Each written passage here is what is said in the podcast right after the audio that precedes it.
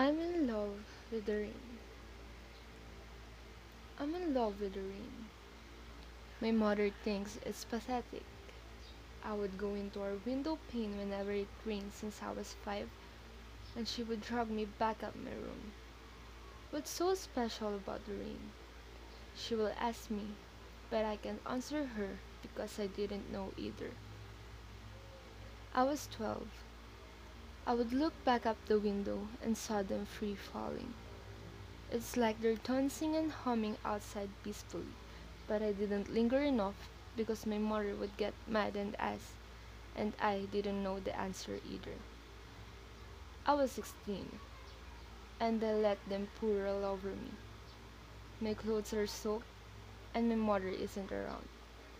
No one will ask me, but I still don't know either. Now, I'm seventeen, and I'm in love with the rain.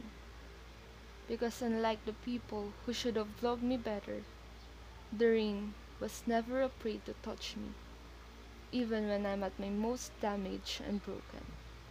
How did I come up with an answer? I still don't know either.